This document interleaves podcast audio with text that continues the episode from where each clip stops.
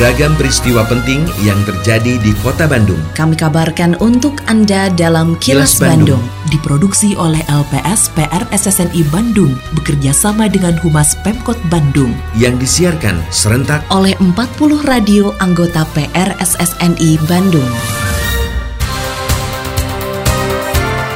Sejumlah informasi aktual kami hadirkan untuk Anda dan inilah informasi utamanya. Buruan saya hadirkan ketahanan pangan. Pemeliharaan infrastruktur jadi fokus di masa pandemi.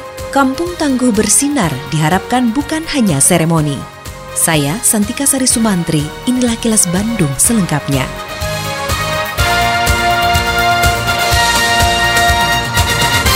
Pemerintah Kota Bandung terus menggalakkan program pekarangan sehat alami ekonomis atau buruan SAE sebagai upaya membangun ketahanan pangan. Sepanjang tahun 2021 telah bertambah 40 lokasi baru buruan SAE untuk memperkuat ketahanan pangan di level kewilayahan. Wali Kota Bandung Oded M. Daniel mengungkapkan, dengan tambahan lokasi baru tersebut, saat ini ada 234 titik buruan SAE yang tersebar di seluruh kelurahan. Bahkan terdapat beberapa kelurahan yang memiliki buruan SAE di setiap RW. Menurut Oded, buruan saya tidak sebatas menjalankan urban farming biasa, tapi mengintegrasikan banyak konsep dalam satu lokasi dengan beragam komoditas. Reporter Agustin Purnawan melaporkan, Oded berharap melalui buruan SAE dapat menyelesaikan persoalan sampah organik sekaligus menjaga ketahanan pangan. Harapan saya, Mawali mudah-mudahan buruan saya di Kota Bandung semakin banyak dan nanti ujungnya mudah-mudahan minimal setiap RW ada buruan saya. Dan mudah-mudahan kalau sudah ada buruan saya setiap RW, saya berharap mudah-mudahan banyak hal yang bisa kita selesaikan persoalan lingkungan di Kota Bandung. Dan mulai urusan sampahnya selesai, udah buruan saya nanti insya Allah sampah organik terutama, kemudian urban farmingnya juga terlaksana ya ter terbangun di Kota Bandung sehingga masyarakat juga bisa mendapatkan benefit yang baik yaitu masalah ketahanan pangan ya. Pemeliharaan infrastruktur seperti jalan dan trotoar juga taman kota menjadi prioritas pengerjaan yang dilakukan di masa pandemi. Kepala Badan Perencanaan Penelitian dan Pengembangan atau Bapelitbang Kota Bandung, Anton Sunarwibowo mengatakan, terjadinya pandemi COVID-19 menyebabkan dilakukannya refocusing anggaran sehingga pembangunan infrastruktur kota ditunda sementara. Reporter Agustin Purnawan melaporkan, menurut Anton, pemeliharaan dilakukan agar infrastruktur yang sudah ada masih bisa digunakan masyarakat. Tahun 2020 banyak pembangunan kita coba tahan dulu ya, misalnya pembangunan trotoar baru, taman yang baru, lebih banyak diarahkan ke pemeliharaan secara bertahap, jadi tidak diselesaikan dalam satu tahun. Anggaran, akan kita cicil, misalnya kegiatan-kegiatan yang awalnya akan dikerjakan untuk semua wilayah, nanti akan disusun prioritasnya oleh perangkat daerah masing-masing, sehingga secara layanan infrastruktur masih bisa kita jaga, namun memang kita akan menyusun prioritas-prioritas dulu. Wali Kota Bandung, Oded M. Daniel, mengapresiasi dan mendukung penuh rencana dibentuknya Kampung Tangguh Bersih Narkoba atau Kampung Bersinar di 151 kelurahan yang ada di Kota Bandung. Oded meminta kepada semua pihak yang terlibat dalam program tersebut untuk bekerja serius agar pembentukan kampung bersinar tidak hanya sekedar seremonial. Reporter Yudi Dirgantara melaporkan, Oded menambahkan dengan adanya kampung tangguh bersinar diharapkan dapat memberikan edukasi secara luas kepada masyarakat mengenai bahaya penyalahgunaan narkoba. Karena itu saya sangat mengapresiasi program Kampung Tangguh Bersinar ini. Mudah-mudahan ini bisa betul-betul efektif di dalam memberikan pembinaan kepada masyarakat di Kota Bandung tentang bahaya narkoba. Assalamualaikum warahmatullahi wabarakatuh. Sampurasun. Saya Kenny Dewi Kaniasari, Kepala Dinas Kebudayaan dan Pariwisata Kota Bandung, menginformasikan kepada Mitra Pariwisata Kota Bandung bahwa berdasarkan Peraturan Wali Kota Bandung Nomor 94 Tahun 2021 tentang perubahan ketiga atas Perwal Nomor 83 Tahun 2021 tentang pemberlakuan pembatasan kegiatan masyarakat level 3 di Kota Bandung. Untuk hotel, dibatasi paling banyak 50% tamu dari kapasitas jumlah kamar. Kegiatan meeting, insentif, conference, dan exhibition yang dilakukan di ruang pertemuan dan ballroom hotel diperbolehkan. Dengan ketentuan, untuk ruangan dengan kapasitas di atas 1000 orang dihadiri paling banyak 150 orang. Untuk ruangan dengan kapasitas 500 sampai 1000 orang dihadiri paling banyak 100 orang. Untuk ruangan dengan kapasitas 100 sampai 500 orang dihadiri paling banyak 50 orang. Hotel tidak diperbolehkan membuka fasilitas spa, massage, pijat, dan refleksi. Ayo bersama-sama melaksanakan protokol kesehatan dengan disiplin.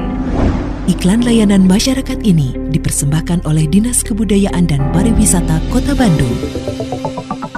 Ketua Dewan Komisioner Otoritas Jasa Keuangan atau OJK, Wimbo Santoso, merasa optimis bahwa rasio kredit bermasalah atau NPL industri perbankan tidak akan menyentuh batas atas yang ditentukan, yaitu 5 persen. Hal ini karena OJK telah mengeluarkan berbagai kebijakan untuk sektor keuangan, termasuk relaksasi atau restrukturisasi kredit. Wimbo mengakui rasio NPL sempat di atas 3 persen, namun hal itu dinilai wajar karena kondisi perekonomian nasional dan global sedang lesu akibat dampak pandemi COVID-19. Reporter Suparno Hadisaputro melaporkan, meski saat ini rasio NPL sudah turun, OJK mengimbau pelaku industri perbankan tetap jeli memantau kenaikan NPL karena masih tingginya ancaman pandemi COVID-19 terhadap perekonomian Indonesia. Kalau kita lihat uh, perbankan kita selama pandemi ini masih bisa bertahan dengan baik. Ya kalau kita lihat dengan berbagai kebijakan penyangga kita ya di antaranya adalah POJK 48 ya NPL masih di bawah threshold sebesar 3,35 persen dan NPL ini merupakan indikator kita dengan POJK yang baru. Assalamualaikum warahmatullahi wabarakatuh Sampurasun Para wargi Bandung yang saya banggakan Menginjak tahun ketiga menjalankan amanat memimpin kota Bandung terasa semakin dinamis. Dinamika kota membuat kami harus berpikir dan bekerja ekstra keras. Peringatan Hari Jadi Kota Bandung harus menjadi momentum penguatan semangat kebersamaan di antara kita. Sesuai dengan tema Hari Jadi Kota Bandung yang ke-11 tahun ini, yakni peringatan Hari Jadi sebagai sarana membangun kekompakan para kota Bandung dalam menghadapi pandemi COVID-19. Ucapan terima kasih dan penghargaan yang setinggi-tingginya kami sampaikan kepada kepada masyarakat yang telah mencurahkan tenaga, pikiran, dan pengorbanan lainnya. Terima kasih atas perhatiannya. Fitri Hidayah. Wassalamualaikum warahmatullahi wabarakatuh. Muhammad Wali Kota Bandung. Pesan ini disampaikan oleh bagian protokol dan komunikasi pimpinan Setda Kota Bandung.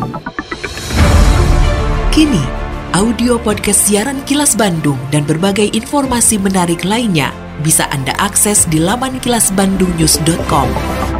Otoritas Jasa Keuangan atau OJK menyerahkan sepenuhnya kepada industri jasa keuangan termasuk perbankan dalam memberikan relaksasi atau restrukturisasi kredit kepada nasabahnya. Kepala Eksekutif Pengawas Perbankan OJK, Heru Kristiana mengatakan, kebijakan itu dilakukan untuk menjaga agar perbankan tetap bisa memberikan restrukturisasi kredit dengan baik dan sehat. Reporter Suparno Hadisaputro melaporkan, menurut Heru, pihak banklah yang lebih mengetahui kondisi debitur sehingga layak atau tidak mendapatkan restrukturisasi kredit. Justru ini berlaku juga untuk semua debitur dan ini kita serahkan self assessmentnya kepada bank, debitur-debitur mana yang menurut bank itu terdampak tetapi masih punya prospek silakan perbankan kita melakukan restrukturisasi. Nah tentunya ini adalah penilaiannya bank per bank tergantung kepada kondisi debiturnya.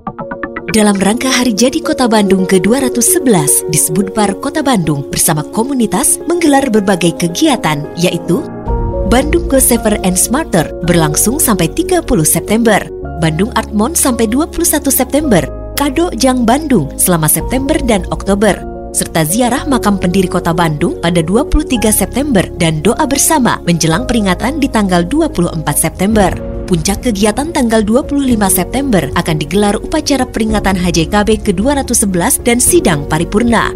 Rangkaian HJKB ditutup oleh pentas seni virtual pada 24 Oktober. Ikuti juga lomba foto dalam event di Par Hayumoto 2021 Instagram Photo Competition dengan hadiah jutaan rupiah. Selain itu ada pameran virtual juga di Par Playlist atau panggung musik dari rumah dan masih banyak lagi event menarik lainnya.